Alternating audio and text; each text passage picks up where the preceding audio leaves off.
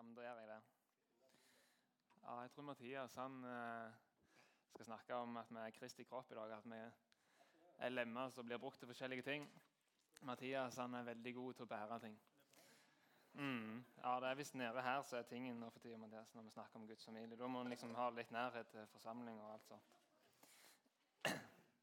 Nei, fytti så gildt at jeg skulle få lov å komme her og ha en, eh, ja, si noen ord til dere.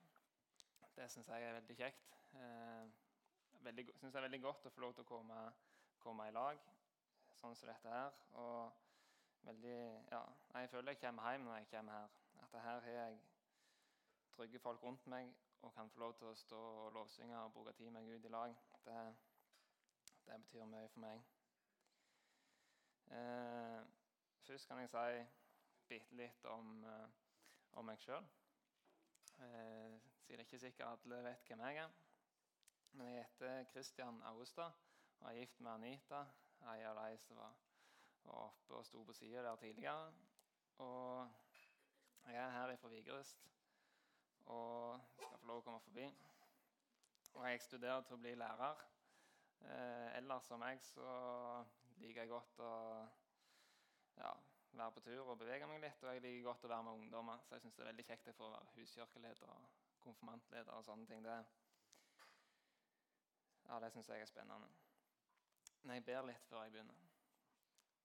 Takker deg, far, for uh, at du er her. Takk for at vi kan få bruke tid med deg uh, i lag her. Og takk for at vi kan få vite at du er midt iblant dere. Jeg legger det jeg skal si, i dine hender, gode far, og ber om at du skal åpne opp hjertene til hver enkelt. og Hjelp meg til å se mer av hvem du er, og hva du har lagt ned i oss. Og hva det betyr at vi er Guds familie. mm, Utrust dere for veien som kommer. For. Mm. Amen. Yes. Guds familie er jo temaet nå for tida. Og jeg hadde først lyst til å vise et eh, hovedvers som jeg hadde lyst til å ha for denne, det jeg skal si. Og det er Johannes 13, 34-35. Det tror jeg bare jeg leser med en gang. Eh, leser det her, så slipper jeg å stå med hodet feil vei. Eh, et nytt bud gir jeg dere. Dere skal elske hverandre. Som jeg har elsket dere, skal dere elske hverandre. Og det er Jesus som sier dette til disiplene. Det var vel med påskemåltidet han sa dette her. Som, det, som jeg har elsket dere, skal dere elske hverandre. Ved dette skal alle forstå at dere er mine disipler, at dere har kjærlighet til hverandre. Dette er det vi skal, skal strekke oss etter som eh, menighetsfamilie. Og jeg tror eh, Eh, Gud skal bruke meg til å si litt forskjellig i dag. Men eh, et av mine mål er at vi kan eh, få lov til å bli utrusta til å leve mer etter det som står her. Og leve mer i det Jesus snakker om her. Ved dette skal alle forstå at dere er mine disipler, at dere har kjærlighet til hverandre. Det kjenner iallfall jeg er noe som som er utfordrende, men ganske spennende. Så dere kan ta med dere det verset her og det prinsippet der videre. Eh, kan ta tilbake på den første imens. du ikke eh, For Guds familie det syns jeg er et eh, spennende, spennende, tema. Eh, og jeg syns det har vært gildt å høre mye interessant som har blitt sagt i forhold til det. Eh, vi har fått høre hva det betyr at vi er Guds familie. At uh, vi er forskjellige, men at vi har Gud som far. Eh, og vi hører sammen. Det var vel på dansk vi fikk høre det. At uh, vi hører, hører, sammen som familie. Uh, og vi har hørt at det er forskjell på familie og restaurant. Iallfall for de fleste av oss er det det. Uh, forskjell på å være på restaurant og på å være hjemme. det er det, iallfall for min del, selv om Anita er veldig ille òg. så er det no, jeg trenger ikke alltid lage så mye mat, men så lenge jeg tar litt oppvask, så er det, så er det ganske godt. Det slipper jeg gjerne når jeg går på restaurant. Eh, men det har vært litt snakk om det at når vi er familie og ikke på restaurant, i familien så bidrar vi. Eh, vi, ja, vi gjør så godt vi kan bidra med det vi kan. Jeg er ikke kjempeflink til å lage mat, men jeg kan vaske opp. Så da bidrar jeg med det. Noen ting kan jeg lage, da, men eh, ikke, ikke, alt. Eh, men som familie så bidrar jeg med, med det vi kan. Eh, og Sist søndag så snakket Johan litt om hvor viktig det er med den kristne familien, og at det fellesskapet vi har her i familien, er godt for oss. Og Han snakket også litt om en måte å bidra inn i familien med, med å kunne gi av pengene våre. Eller det var gjerne ikke mente Gud sine penger, så han gitt oss ansvar å forvalte. Det var ikke sånn vi skulle se på det. Det var ikke mine. Det er Gud sin, så han gitt meg i ansvar å forvalte. Eh, og For to uker siden så snakket Kjetil om eh, innledninger. Eh, at han var veldig glad i innledninger. Og så virka det som han håpte litt på at vi skulle fortsette litt på en av de innledningene som han hadde. da. Eh, og det har jeg lyst til å gjøre, da, Kjetil. Eh, eh, for Kjetil leste en del vers og hadde en eh, fin innledning til hva slags utrustning vi har fått som vi kan bidra med inn i denne familien. For Gud har lagt ned ofte mye mer i oss enn vi kommer på, og ønsker å ja, hjelpe, hjelpe oss mer eh, til hva vi kan, kan, gi inn i familien, enn det vi kanskje kommer på. Eh, og Kjetil hadde en innledning til dette med nådegaver, der han trakk fram at det starter med identitet og sindighet. Og nevnte at det er, det er kraft i dette med nådegaver, og at det krever en grunnmur av ydmykhet og tålmodighet. hadde Kjetil eh, litt fokus på. Så planen min er at uh, vi tar med oss det så Kjetil snakket om, med å legge identiteten vår og livet vårt i Jesus. Og så vil jeg si litt om disse nådegavene som Gud har gitt dere for å tjene, tjene hverandre med. Eh, jeg vil snakke en del ut fra 1. Korinterne 12. Og så tror jeg jeg vil ha to deler på, denne, eh, på det jeg skal si. Jeg liker å ha litt sånn struktur og litt sånn punkt. og sånt. Jeg synes det er kjekt, så det er to deler. Da, så du vet, da vet du liksom når du er ferdig med den første delen, så er det bare en del igjen. Eh, så jeg synes, Det er sånn som gir meg motivasjon og hjelper å strukturere det litt når jeg hører på noen. Så da gjerne noen som er like som meg. Eh, som liker å ha litt sånn struktur på det. Eh, men det første jeg skal, skal, si litt om, er dette med enhet. Eh, enhet som familie har det jo vært litt snakk om. Eh, jeg har lyst til å si litt om det som står i 1. Korinther 12 om enhet som Kristi kropp. For det tror jeg er sunt å ta med seg eh, inn i del to med nådegaver.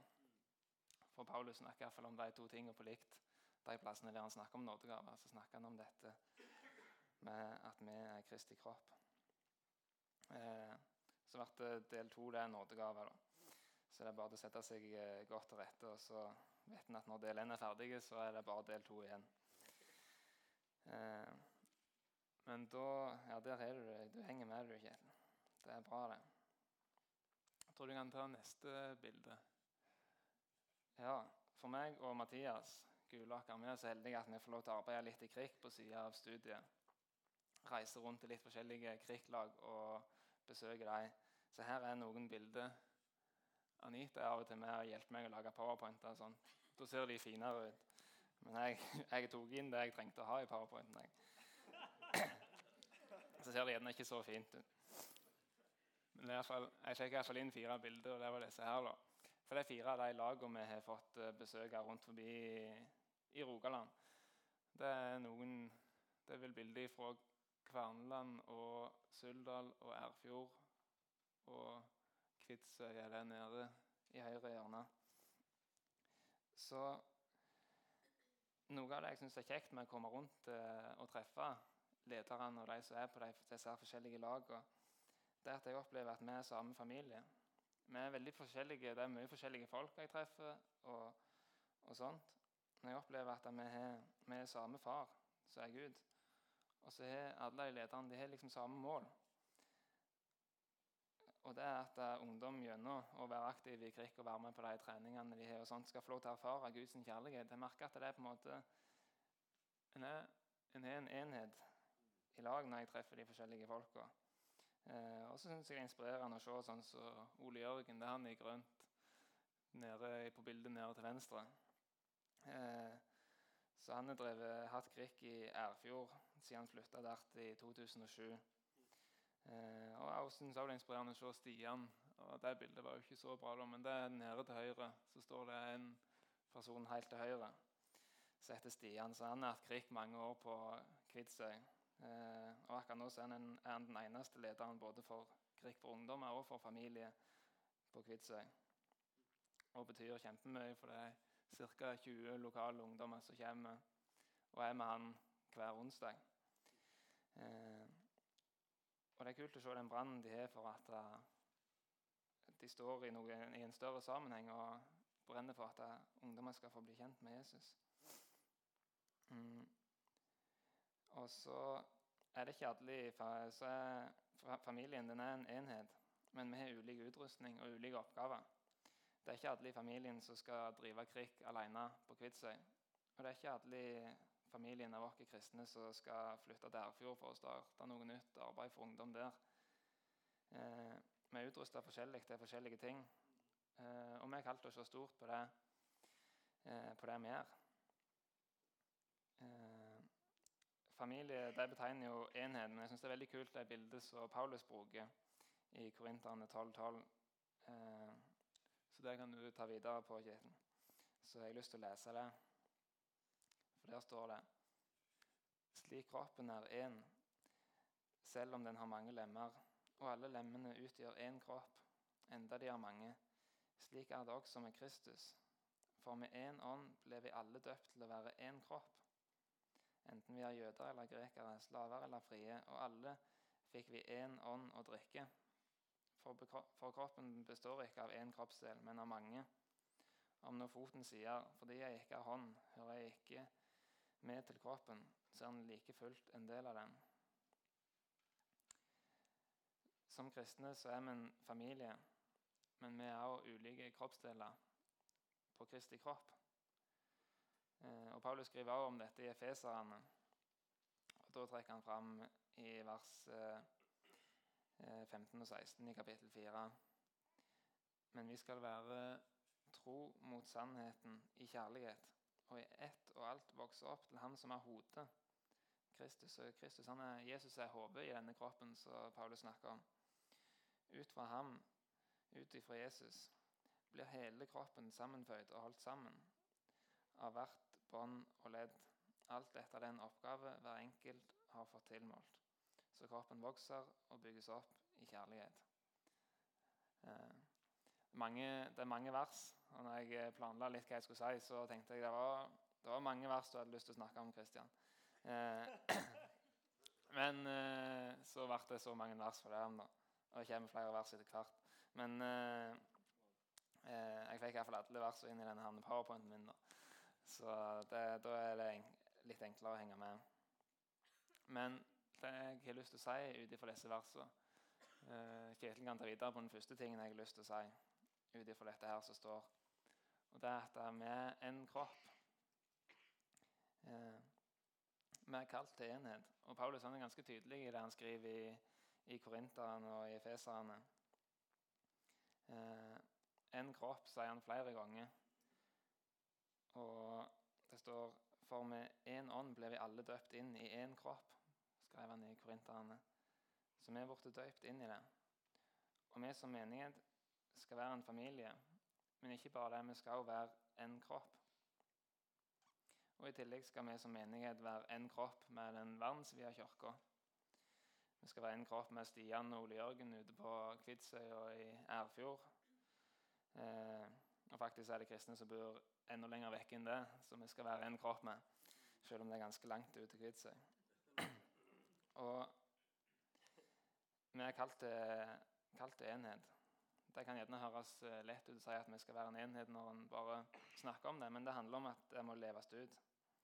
Eh, og Grunnen til at Paulus skrev Korinterbrevet, var fordi at han hadde fått høre at det, var en del problem med litt forskjellige ting i menigheten der. Og et av de problemene som Paulus måtte adressere i det brevet, var eh, litt splittelser i menigheten. Blant annet noen som hadde hatt noen rettssaker mot hverandre, selv om de var kristne brødre. Eh, så hadde de hatt liksom offentlige rettssaker mot hverandre. Det, noe, det, var en av de tingene som Paulus tok et oppgjør med. Og, og, og, da så viktigheten av å ta fram dette bildet om at vi er en kropp. Og det skal vi få lov til å være, både vi her i forsamlinga, men òg eh, oss som er kristne på Vigrest og i Rogaland og enda lenger til og med. Så kan du ta det, det neste, ja. For en annen ting ut ifra de versene her, det er at hodet på denne kroppen som vi skal være, det er Jesus. Han må vi ha med oss. Hvis vi, ja, uten hode er det ikke, da er det ingen som er kontroll, da er det ingen av lemmene som har kontroll på hvor de skal gå. Da er kroppsdelene ingenting uten noen som kan styre.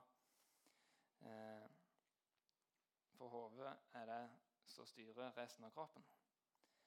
Og vi skal gi rom for at Jesus kan få styre den kroppen og den enheten og den familien som vi skal ut i Eh, så skal vi fremstå som én kropp så må vi jo for det første lytte til hva nervesignal som hodet sender ut. Kjenner iallfall jeg av og til. Så jeg, skal, jeg skal, være en kroppsdel på Kristi kropp, men jeg, og Jesus er hodet. Da må jeg åpne opp for de nervesignalene det Jesus har lyst til å si til meg.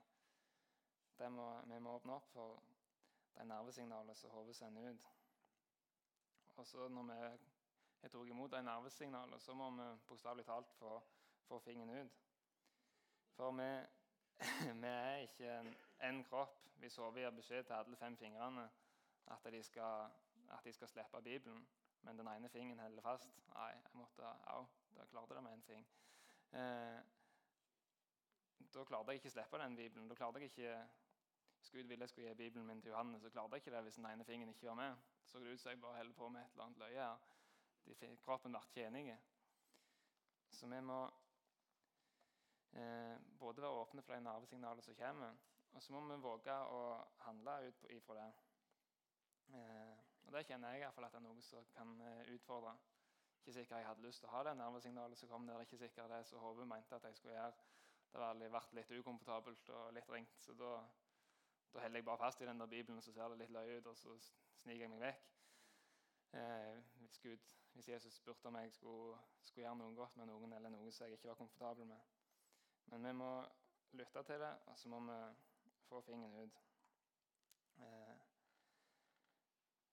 mm, for dette er noe vi vokser i. Eh, og jeg syns det kan være utfordrende å ha Jesus som hode i mitt liv. Eh, for av og til vil jeg være hode sjøl og bestemme sjøl, for det er mest behagelig. Men eh, vi er kalt til å sette Jesus først. Og det er en enorm frihet og en enorm kraft i det, tror jeg. Eh, så er det noe vi vandrer i. Å klare å ha Jesus som hode både i vårt liv og i lag som eh, den familien vi kan ta, kan ta neste. Eh, for det står at Jesus var hodet, men så sto det òg at eh, ut fra ham blir hele kroppen sammenføyd og holdt sammen. Så Jesus han er òg bindevev, har jeg sagt, og jeg skal bli lærer i gym, så da tok jeg et litt sånn bindevevsord. Men det er på en måte det som holder beina og musklene og senene og alt slags ting på plass inni kroppen. Eh, for det er Jesus som binder oss i lag. Vi må ha med oss Jesus som hode, og så må vi ha med oss han i relasjonene til hverandre. Og så binder oss i lag både innad i menigheten og i lag med andre menigheter. Eh, det var det jeg merka at bandt Stian og Ole Jørgen, selv om de var på Kvitsøy og på Erfjord, så merker jeg at det var det som bandt i lag. De hadde, de hadde Jesus felles. Eh, og det er det som skal binde oss som familie i lag. Og I en tidligere tale så er det blitt sagt at familien vår den velger vi ikke. Vi blir født inn i den. Så må vi lære å leve med de ulikhetene som er i familien.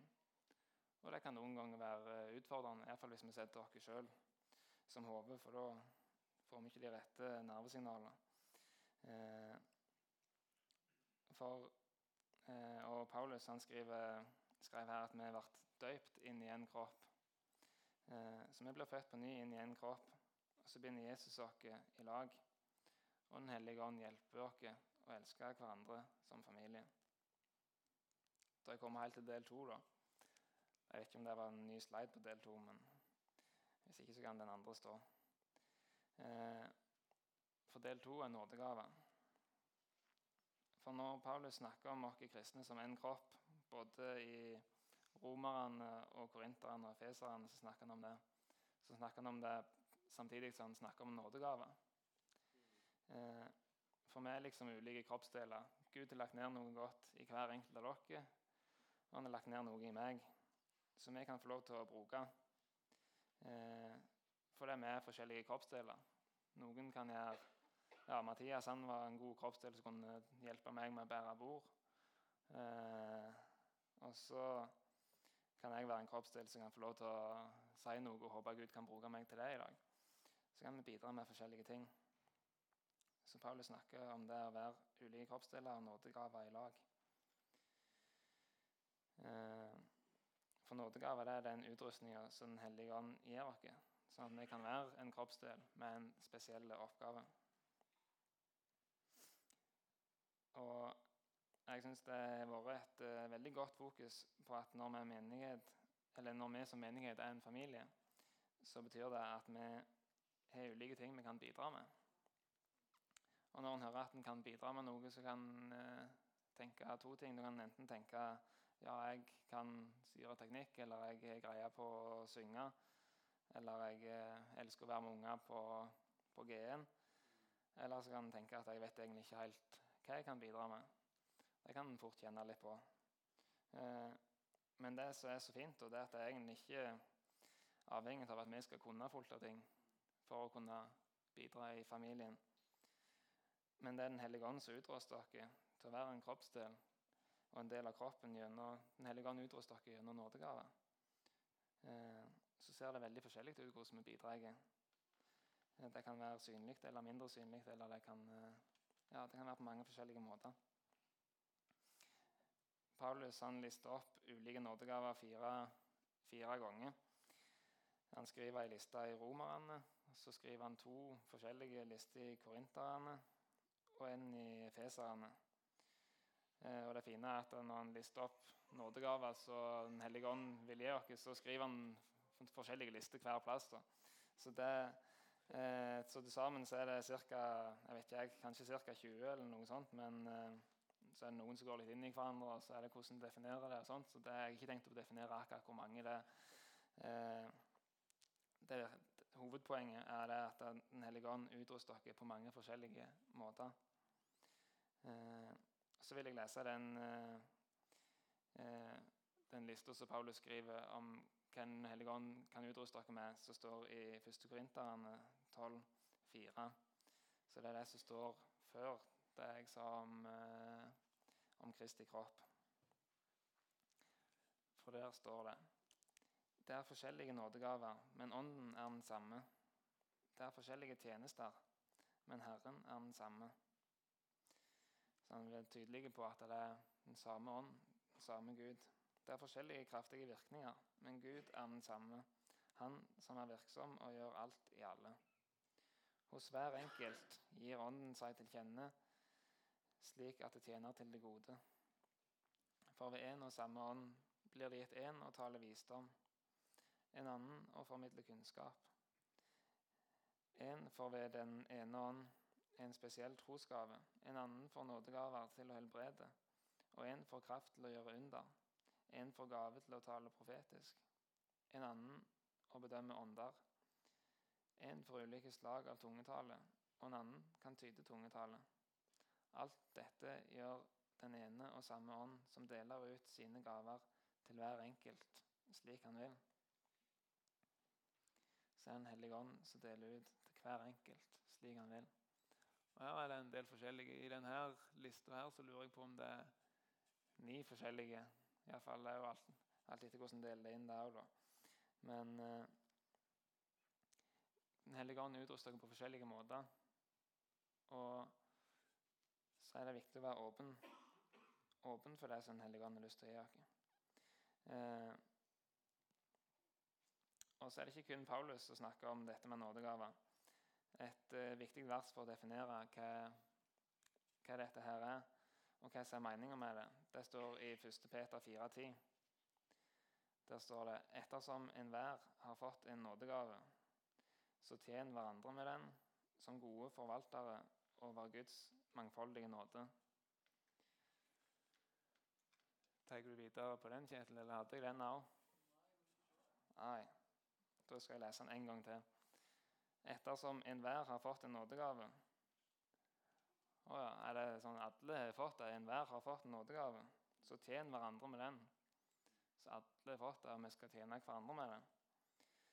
Eh, men jeg trodde gjerne det bare var nådegaver. Det var sånn som så bare pin pinsevennene fikk, eller bare, bare, de som var litt sånn høyt der oppe. eller det, det passet ikke for en rolig og litt uh, tilbakelent jærbu å få noen sånne der nådegaver, for det høres så voldsomt svært ut. Men det står det at ettersom enhver har fått en gave og Hvis dere så den lista som var tidligere, så var ikke alle gavene som var så skumle heller. så det, går, det er noen det går an å, det er, no, det er noen vi er naturlig åpne for som, som jærbu òg. Nådegave til å hjelpe andre eller til å sånt, Noe dugnad eller sånt. Det, det, ligger litt mer, det kommer mer naturlig for oss enn noen av de andre, av de andre nådegavene.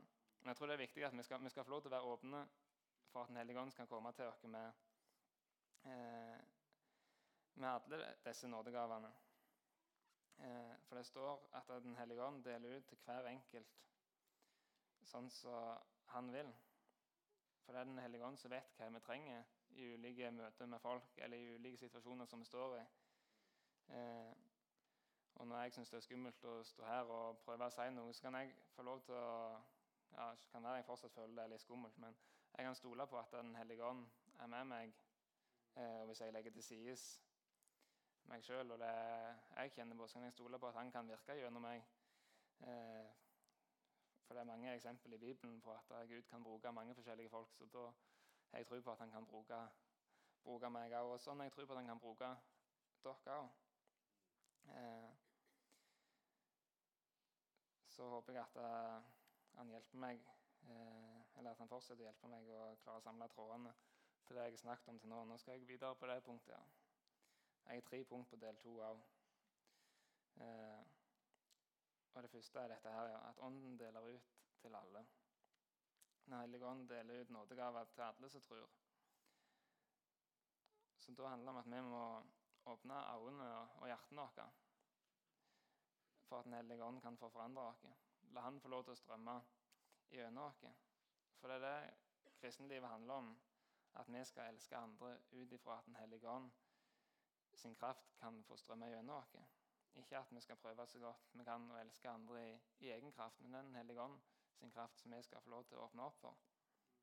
Eh, og så nummer to hvorfor får, vi disse her eh, nådegavene? Vil du ta videre på den, Kjetil? Hvorfor får vi noe utrustning fra Den hellige ånd? Ja, på, mye på grunn av det som jeg, eh, det jeg starta med som et hovedvers. Johannes 13, 35. At uh, på dette skal folk kjenne oss, at vi elsker hverandre. Og at vi skal elske folk rundt oss, sånn som Jesus elsker oss. Det er jo en enorm utfordring. Uh, så det er det Den hellige ånd ønsker å utruste dere til. At vi skal tjene hverandre, står det. Det er derfor han, uh, det er det han gir gavene til, for at vi skal kunne tjene hverandre. Han ga Mathias gode, sterke armer for at han kunne tjene meg med å løfte fram bordet. Eh, lærer dere av de store, sterke armene til Mathias? Nå, nå gikk Mathias ut òg, så det er baksnakking hvis dere, hvis dere lærer av ham nå. Nei. Eh, men eh, vi skal få lov til å tjene hverandre og bygge hverandre opp når vi kommer i lag som familie. Eh, og det står mye i Korinteren om, eh, om dette med nådegaver. Fant ut Jeg kunne ikke ta med alle versene, men jeg hadde lyst til å ta med ett til. For der står det når dere kommer sammen, har hver av dere en salme, en lære, en tunge, en åpenbaring, en tydning. Vi kommer i lag med de forskjellige gavene vi har. Eh, som Den hellige ånd virker fram i oss. Og så står det alt må skje til oppbyggelse. Så vi kommer i lag for å bygge hverandre opp. Eh, og I tillegg så er de fleste av oss sine viktigste kall eh, ute i hverdagen. Ute på arbeid eller ute blant naboene, så Line Marie fikk treffe i dag. Hun fikk treffe naboene. Eh, vi har et kall til, til, å elske folk rundt oss sånn som Jesus elsker dem. Og det er vanskelig i seg sjøl. Så jeg tenker vi bare det er helt konge å gå til Gud ofte å la Den hellige ånd få lov til å løpe på med, med nådegaver, sånn at uh, han kan hjelpe oss i det, i det oppdraget vi har fått. Uh, ja, det, det kjenner iallfall jeg at uh, for, for, å klare å gå i dette her, og klare å gå i det som Jesus utfordrer oss til som familie, så må vi åpne opp for at Den hellige ånd skal gjøre det gjennom oss. Eh, og at vi faktisk trenger Han. Eh, selv om vi klarer å gjøre mye godt i egen kraft òg, så er det så vanvittig mye mer vi klarer å gjøre hvis vi åpner opp for, for Den hellige ånds kraft. Eh, så det siste, siste punktet det er at I forhold til dette med nådegaver så er det sånn som med de fleste andre ting, at det er grøfter det går an å gå i. Og Paulus skrev dette til korinterne fordi at de hadde havna litt i den ene grøfta. De hadde dratt dette litt for langt. Og det var litt kaos med at de bare mata på med forskjellige, forskjellige greier. Så når noen fikk en tunge, at de kunne tale i tunge, så talte alle i tunge. Og så var det ingen som forsto noen ting hvis hele møtet bare var tungetale. Eh, og Så sendte Paulus dette her brevet, første korinterbrev, og så sendte han bort til Matteus. Og så eh, kunne, kunne, hjelpe dem. Det er ikke den grøfta vi er i. Men det, men, men, men det er andre grøfter å gå i. Eh, og den andre grøfta er gjerne at vi ikke gir rom for, for disse tingene. Eller at vi setter noen ting høyere, eller at det er mer naturlig for oss. Så eh, er ikke å strekke seg etter at vi skal være sånn som korinteren, at alle skal tale de tunge og ingen skal forstå noen ting. Men det fins på en måte en balanse her. Eh, så vi skal ikke sette noen ting høyere. Ikke, det er sånn som er kroppsdelene. Om eh, Johan har en nådegave som virker sånn flott kroppsdel så jeg ikke klarer å strekke meg opp til, så skal ikke jeg sammenligne meg og det Den hellige ånd har gitt meg, til han, eller sette det Den hellige ånd har gitt meg, lavere enn det han har gitt Johan. Da snakker jeg jo ned om det alt det gode Gud har gitt meg. For vi er ikke kalt til å sammenligne hverandre som, som lemmer på kroppen. Eh, og vi er ikke kalt til å sammenligne hverandre i forhold til dette med nådegaver. Eh, men vi kan få bruke tid med Gud og strekke oss etter og eh, få mer av det som Den hellige ånd har lyst til å gi oss. Eh, for alle kroppsdelene er viktige, og vi er kalt til å hedre alle.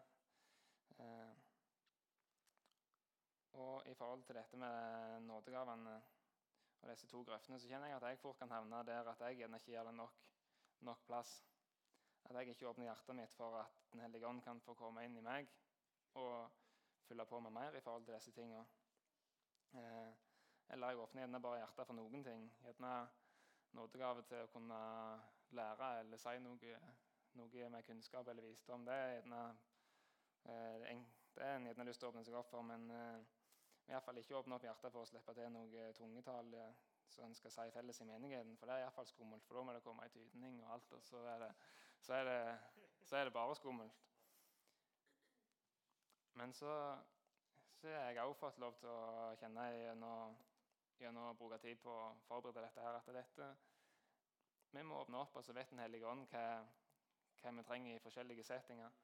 Eh, og ikke frykte at, ja, at ting bare kommer som er ja, Gud han er ikke en vi skal være redde for. Han er ikke en som bare overstyrer oss. Det er vi som må åpne opp for han, og så kan han få lov til å komme og virke i oss. Eh, mm. Skal vi se om det er noe mer her. Eh, ja, så jeg snakker også til meg sjøl i de siste oppfordringene som jeg har lyst til å komme med nå. Hadde jeg med deg òg, Kjetil, eller var det den siste? Hovedverset hadde jeg på slutten. Ja, men det er konge, det. Eh, for det den eh, Ja, det var det vi skulle ta med gjennom hele greiene. For noen oppfordringer til slutt. Det er at eh, vi skal få lov til å være én kropp, vi som menighet her, og i lag med alle kristne. Der vi blir bundet sammen av Jesus, som er bindevevet. Og der vi har Jesus som hode, som vi lytter til hva vi får ifra, og som vi faktisk tør å handle på alene og i lag som menighet. Eh, og Det er Den hellige ånd som utruster dere og hjelper dere i dette. For det, Den andre oppfordringen er at Den hellige ånd deler ut til alle som tror. Jesus han har sett dere i en posisjon når vi tror på han, der vi kan få lov til å ta imot disse nådegavene. Jesus har vasket oss rene for at vi, Den hellige ånd skal bo i oss og fylle oss opp med, med dette her eh, eh, med disse gavene som han vil gi. Eh, og vi vil få det vi trenger til å gå der som hodet, der som Jesus kaller oss til.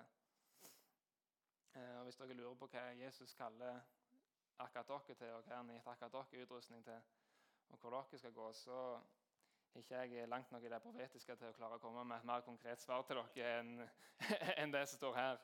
Eh, så hvis dere lurer på hva Jesus har kalt akkurat, akkurat deg til, så må dere bruke tid med, med Gud sjøl og finne ut av det. Eh, eller gjerne jeg skal prøve å lytte, så gjerne jeg klarer, klarer, å høre noe. Men det er en ting vi vandrer i dette her. Eh, så en kan bruke tid med, med Gud og lytte til hva, hvor han kaller dere til å gå.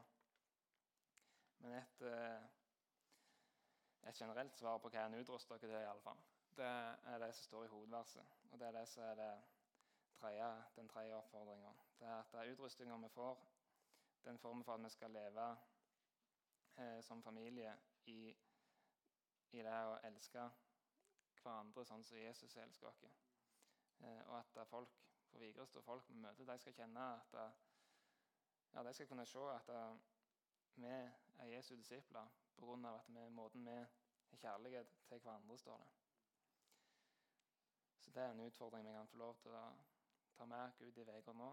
Eh, og la Den hellige ånd hjelpe oss til å, til å leve i det. Jeg ber til slutt. Eh, takker deg, Gud, for at uh, du sendte Jesus så vaske oss reine og gjorde at du kunne bo i oss, Hellige Ånd. Og takk for at du utruster hver enkelt her til å, til å kunne elske folk rundt seg, til å kunne bety noe for folk rundt seg. Og takk for at det ser forskjellig ut. Gud, takk for at det kan se ut som å hjelpe noen, eller det kan se ut som å stå framme og synge lovsang, eller det kan, det kan se så veldig forskjellig ut, Gud. Og takk for at du elsker alle de forskjellige uttrykk og din kjærlighet her. Eh, og jeg ber om at du skal lede oss i tida framover, hjelpe oss til å være en kropp som menighet. Eh, og hjelpe oss til å lytte til deg, som er hodet Jesus, og til å gå på det du kaller oss til.